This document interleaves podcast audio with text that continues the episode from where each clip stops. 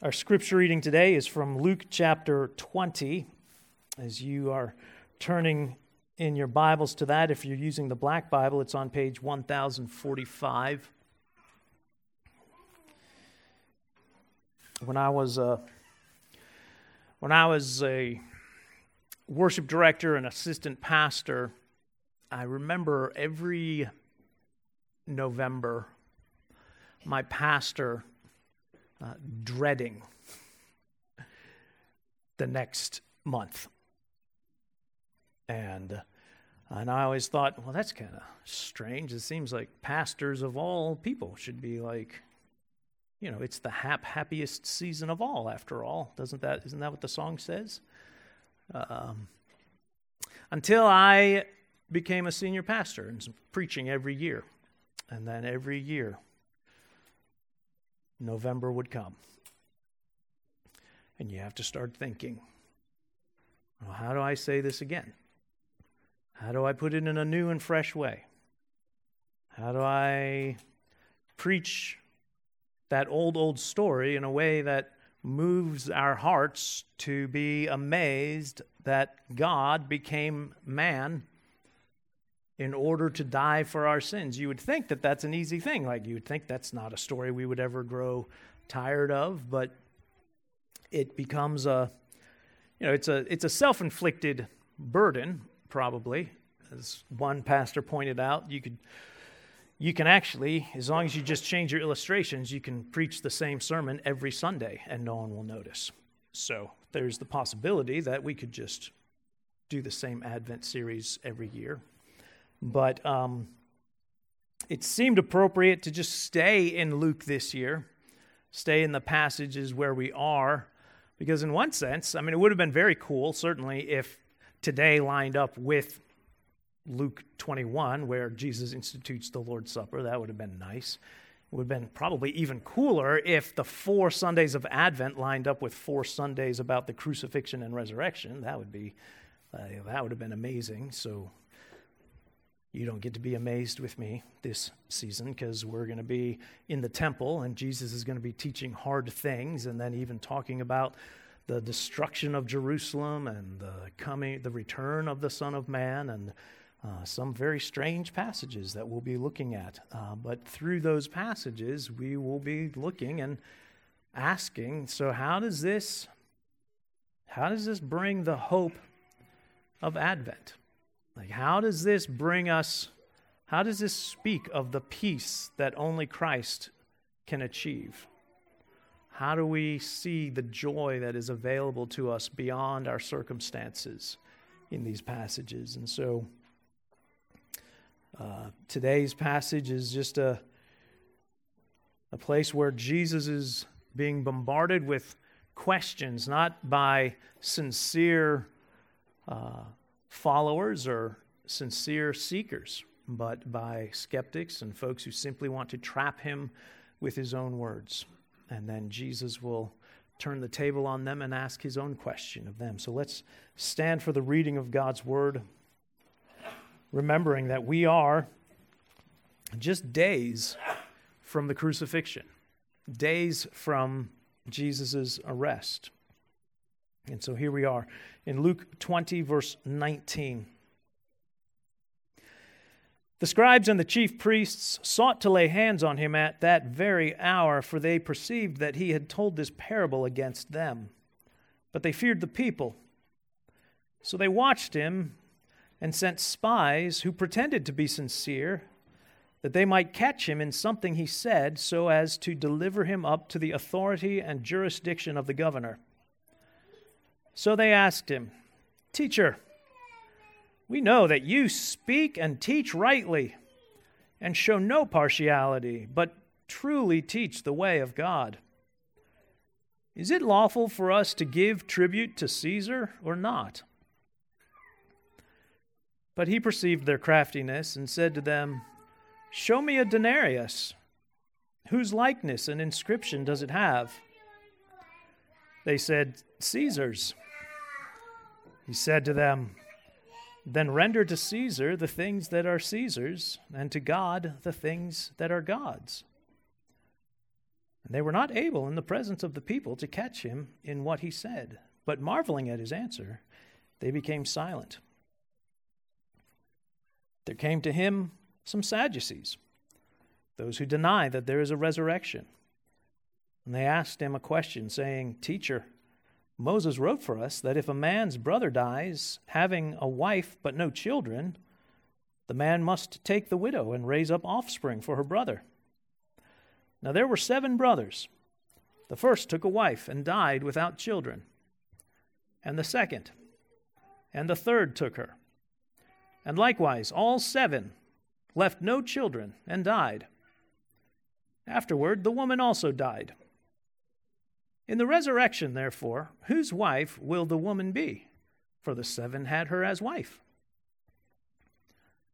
Jesus said to them, The sons of this age marry and are given in marriage, but those who are considered worthy to attain to that age and to the resurrection from the dead neither marry nor are given in marriage, for they cannot die any more, because they are equal to angels and are sons of God, being sons of the resurrection.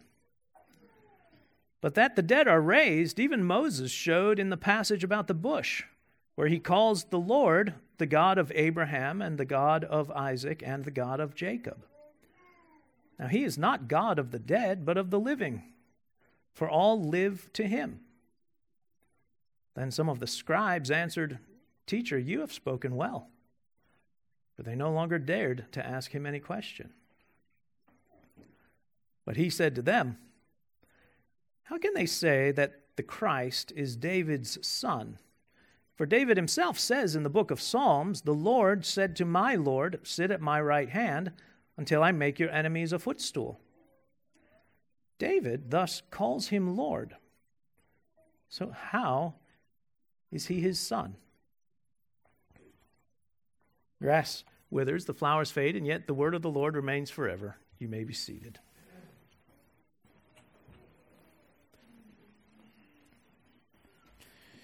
So before we get into the questions, we just we want to set up the stage here for what's going on. Last week we read the parable about the landowner who owned a vineyard and he leased out the vineyard. He let others use the vineyard. But when he sent folks to get his due from the harvest, uh, they beat up every servant that he sent until finally he sent his beloved son, thinking, well, surely they will respect my son. But instead they think, well, if we kill the son, then the vineyard will be ours. And so they kill the son. And he says, What will this landowner do but take the land from them and destroy them and give the vineyard to others? And so, even while we might sit and wonder, well, is that is he talking about just the priests and the scribes and the leaders of Israel? Or is he telling this parable about all of Israel? Is this about the move from, from Jewish to Gentile uh, in, the, in the new covenant? Even while we wonder about that, the teachers, the scribes, the, the Pharisees, none of them wondered at all what Jesus meant by the parable. They knew exactly that he was speaking of them, and it ticked them off. And so they would have loved to have seized him at that very moment and destroyed him, but they were afraid of the people. And so they come up with this plan. Let's just use his own words against him. He doesn't mince words. He certainly didn't mince words with that parable. Let's get him to say something that will at least either uh, turn the people against him for what he says or incite the Romans to do something about it. And so, so they come. They watch him, we're told. They send spies who pretended to be sincere. Literally, the word comes from the same word for hypocrisy. And the, the, the danger of hypocrisy isn't always that it's untrue. Uh, the danger of hypocrisy is that it is insincere, that it's false in how it presents itself. We are false when we are hypocritical, not necessarily with what we say, but with how and why we say it. I mean, look at how they address Jesus. Everything they say is technically true. They say to him, Teacher, we know that you speak and teach rightly. You show no partiality. You truly teach the way of God. All of these things are true. But they're not saying them in actual praise, they're saying them in order to trap Jesus in what they ask next. And so they have these, this political trap. They, this, they want to uh, bring up this conundrum, this trouble, this question is it, is it lawful for us to give tribute to Caesar or not? On the one hand, the question, they pose it in such a way to make it sound like maybe this is a, a first commandment issue. Because Caesar fashioned himself as a god. And so to give tribute to Caesar was, in one sense, to worship Caesar. And is it right for us to worship Caesar in this way? Should we pay tribute to this man who calls himself a god?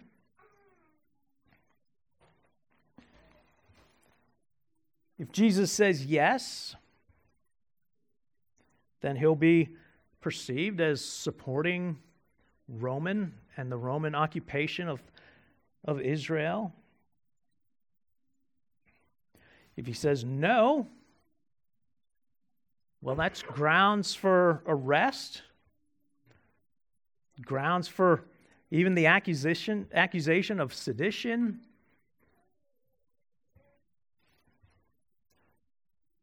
to make it a simpler, maybe a little bit more applicable to us, it's not just are you worshiping Caesar? It's really a question of is it right to pay taxes to a wicked government? Is it right for us to pay taxes to the to this wicked occupying government who doesn't do according to God's law, who doesn't act and install or instill or bring laws about that would bring glory to God and protection of the weak. They're questions that probably we wrestle with occasionally. Jesus knows what they are about. He asks for a denarius. Uh, a Roman denarius was a one coin. It was worth about a day's wages. And there was this this annual poll tax that was one denarius. Which, as I read that, I was like, one day's wage. I would, I'd, I'd, be good. I'd be like, man, imagine the, the tax rate of that. One day. The other 364 are yours. That'd be nice. But there were other taxes as well, as we've seen. But this was a particular tax with a Roman denarius. He says, Whose whose likeness is on it? Whose inscription is on it? The Roman denarius had the bust of Tiberius Caesar. And the inscription said, Tiberius Caesar, son of the divine Augustus. Augustus. And so Jesus says to them, Well, render back, render to Caesar the things that are Caesar's, and to God the things that are God's. Literally, he says, pay back to Caesar what belongs to Caesar, and to God what belongs to God. It's interesting that, I don't know if they realize it, but they had already lost the argument when they could produce a denarius. Like they had already lost the argument of whether to pay Caesar taxes or tribute when they had Caesar's own money in their pockets. They were certainly willing to use Caesar's money and his goods.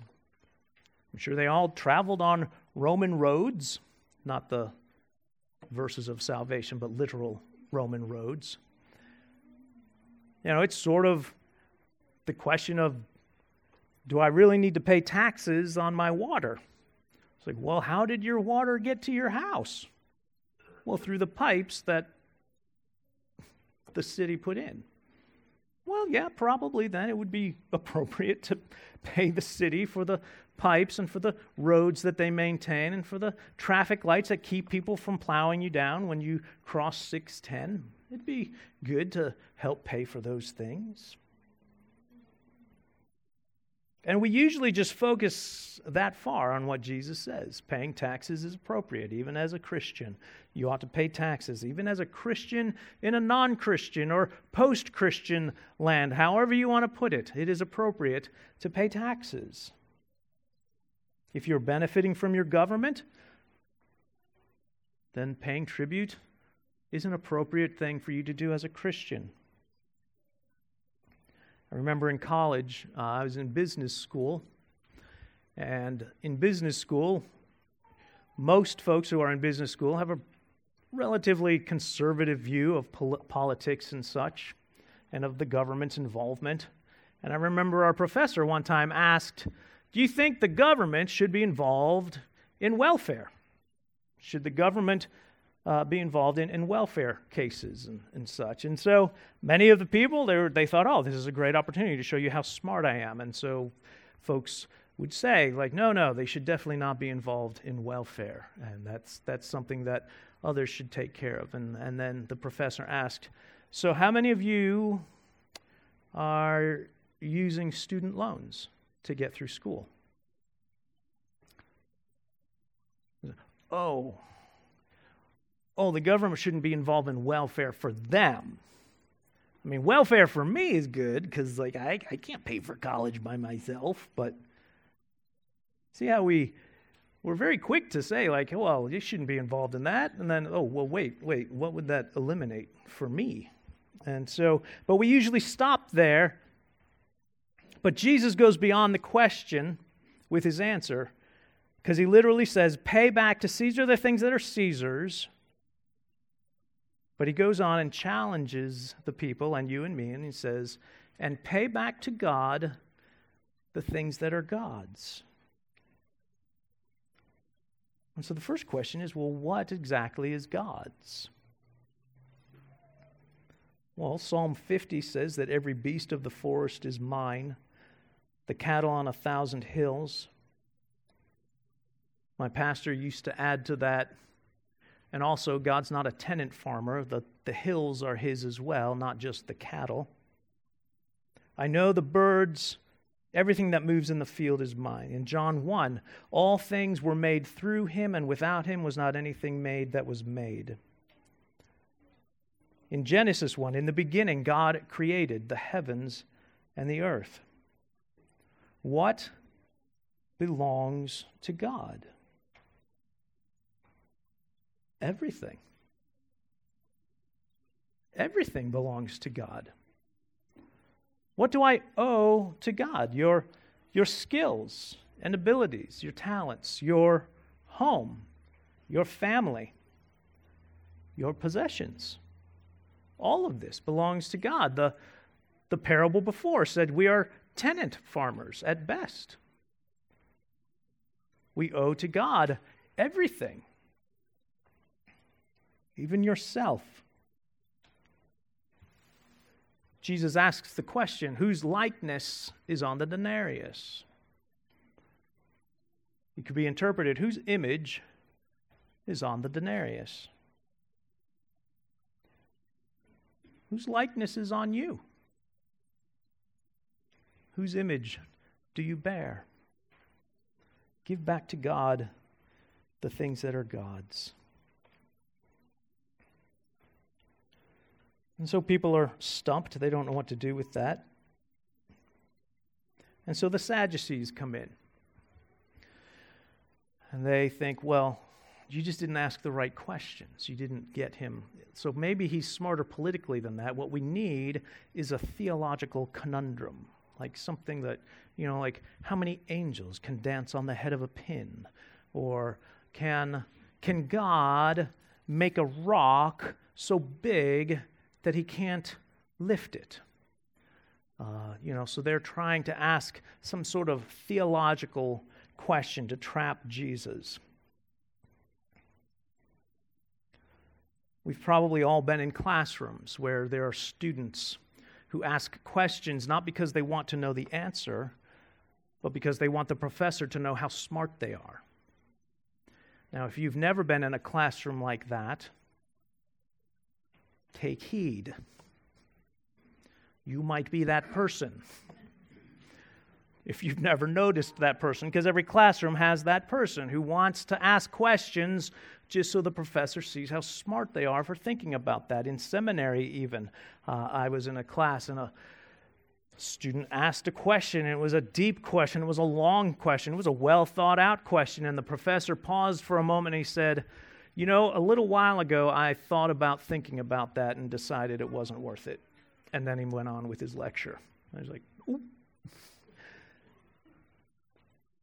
The Sadducees and the Pharisees are sort of two sides of a political group that, that kind of run Israel.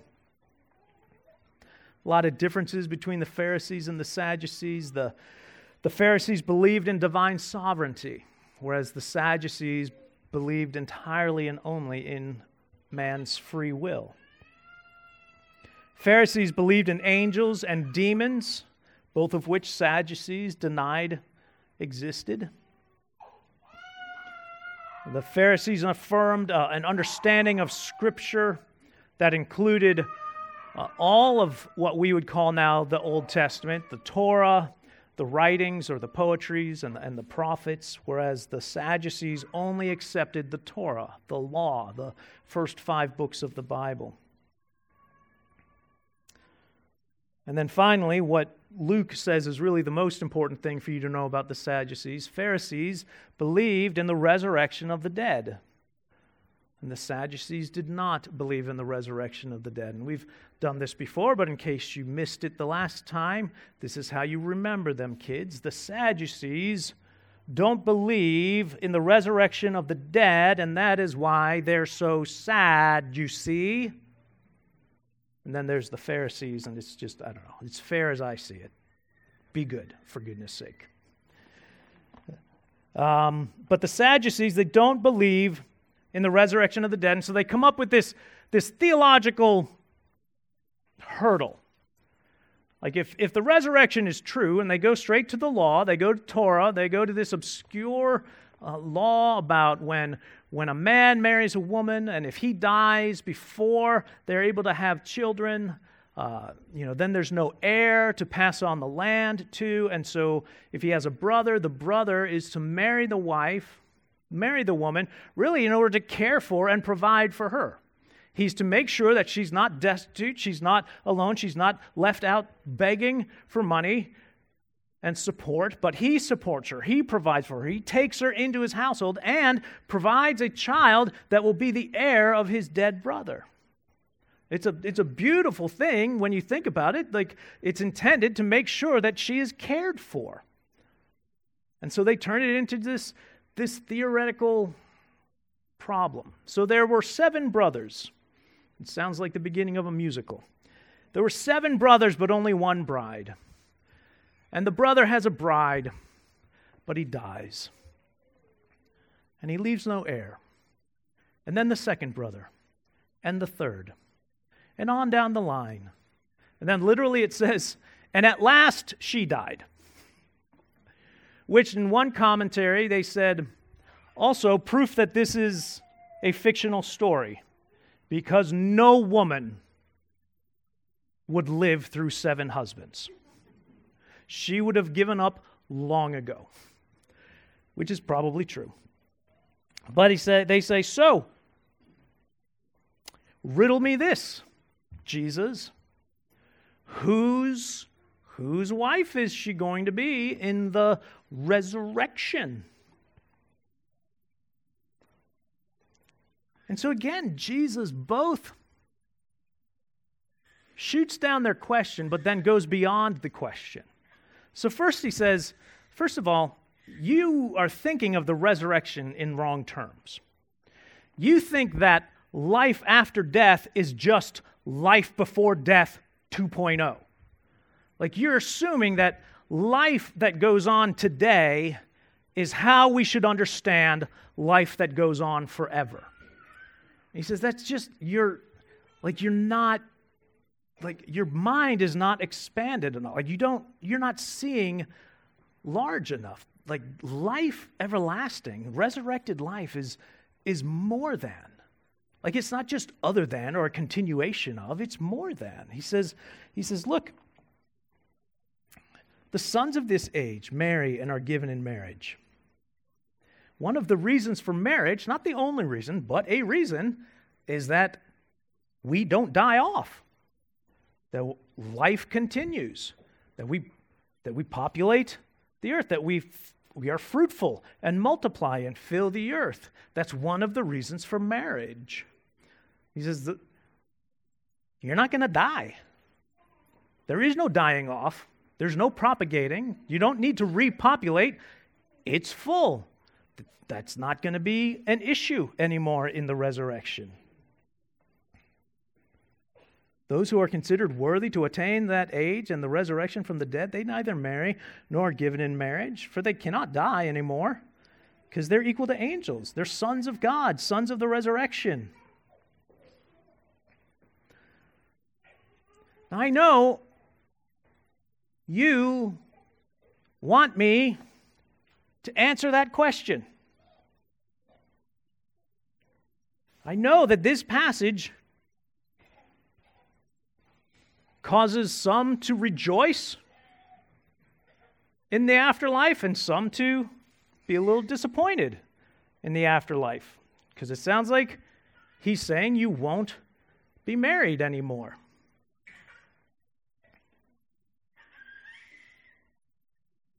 I don't know the answer. I don't know. There are things I know that the Bible portrays about everlasting life. I know that the Bible shows that we are always moving forward, never backwards.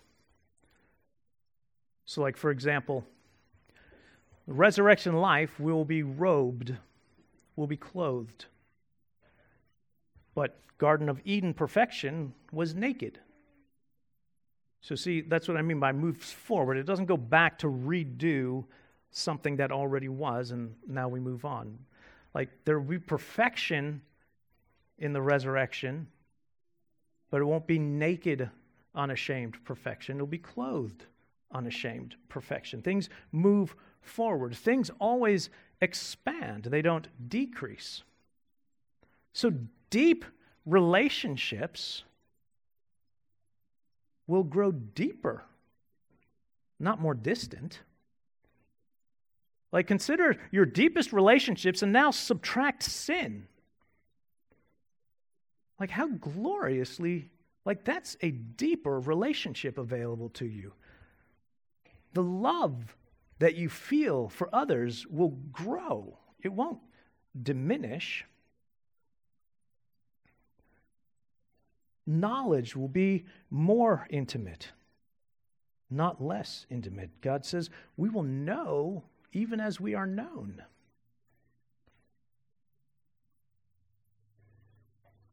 Sometimes it could be that asking whether there will be things like marriage or more specifically certain levels of intimacy in heaven, that's, that's almost asking the wrong questions. It's, it's asking, it's sort of like if you were to have a conversation with your child about, oh, I don't know, the birds and the bees. And you're trying to explain to the child that it's wonderful, it's glorious, it's the best thing ever. And your child, trying to connect to what you say, says, Is it like chocolate? And you're like, What? No. Is it like chocolate? No, it's so much better than chocolate. In fact, it's so good, you won't even be thinking about chocolate. And then your child thinks, well, I don't know if I ever want to do something that makes me forget about chocolate. Like asking these questions about heaven is like that. It's like, well, is there this? And it's like, what? No, you're, you're, that's too small. And I know, listen, some of you are going to come tell me and say, there can be chocolate. You can use chocolate. Do whatever you want.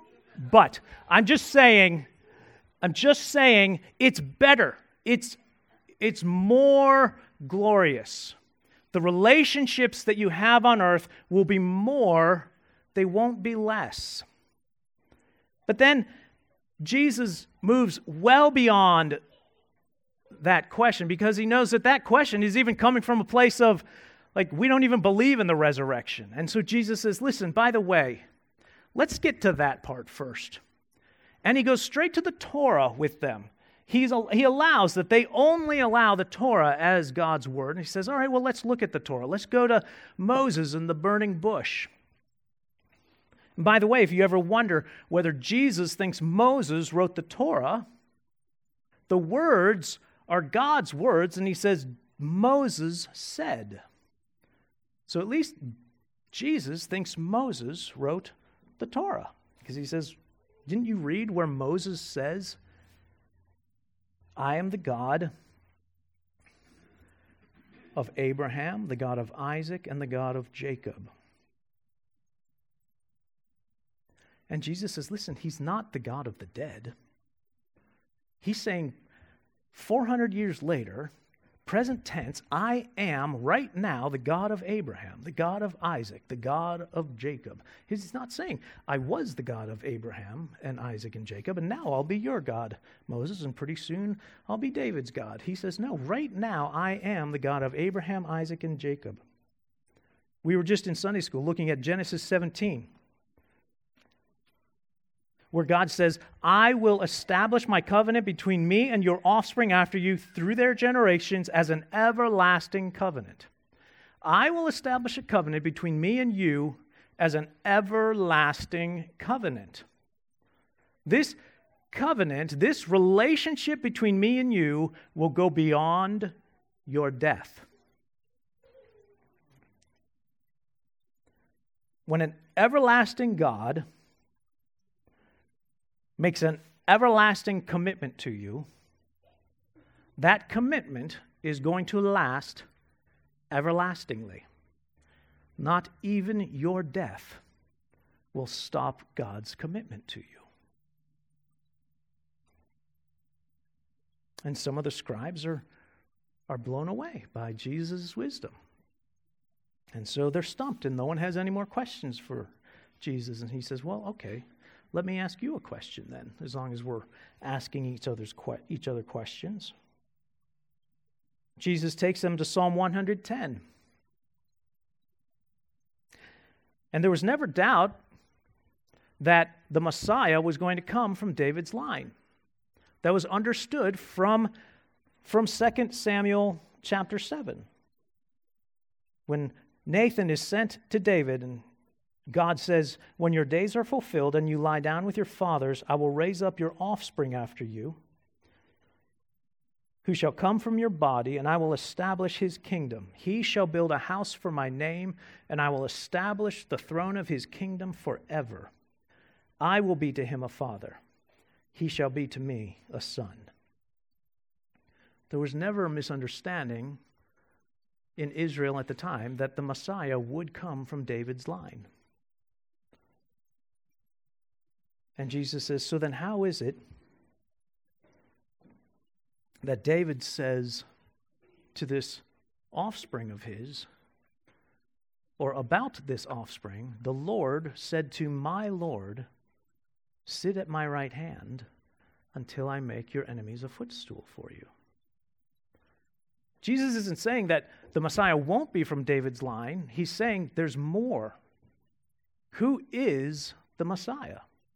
Who is this one who will come? And according to David, it is someone higher and greater than even David himself. The Lord said to my Lord, Sit at my right hand, the seat of royalty, the seat of honor, until I make your enemies a footstool.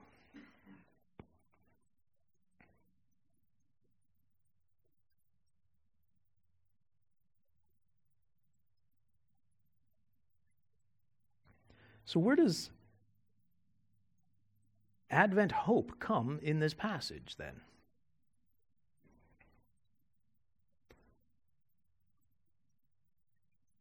Well, you can know with certainty that if you belong to Christ, you belong to Christ, body and soul, in life and in death.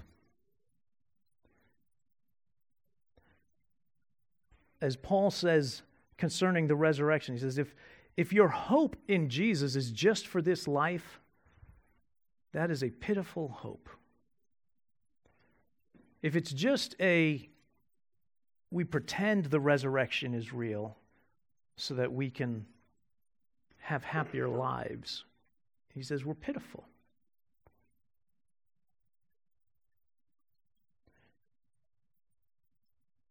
You bear the image of God. You are, if you are in Christ, you, you belong to God twice.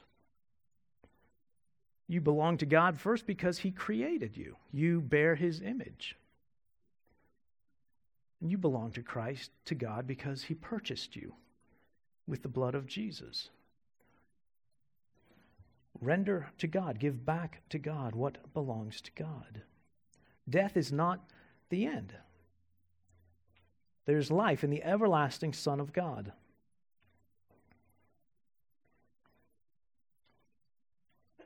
chapter 20 is full of just Christological truths about who Jesus is and therefore hope for us. It begins by questioning the very authority he has. Jesus has the authority to preach the gospel, to call out sin, to forgive sinners, to raise the dead. And that authority comes from the fact that he is the beloved Son of God, sent by God to reclaim what belongs to God. He is the Messiah. He is David's son and David's Lord. He sits at God's right hand right now. And one day, all of God's enemies will be nothing but a footstool to Jesus. There's hope in that if you belong to Christ. Let's pray. We thank you, Lord Jesus. Son of God, Son of David, David's Lord, our Lord.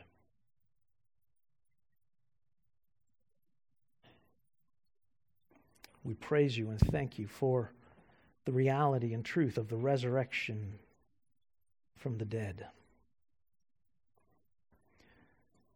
that was secured by your death and resurrection.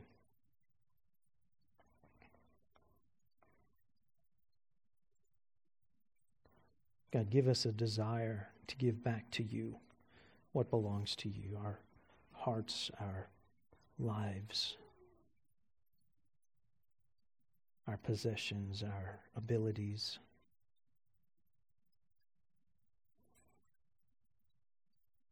Our families, our children, our spouses. Help us to trust you even when we do not understand even what the resurrection future brings, let alone what tomorrow brings. Help us to trust you and put our hope in you and wait for you. In Jesus' name, amen.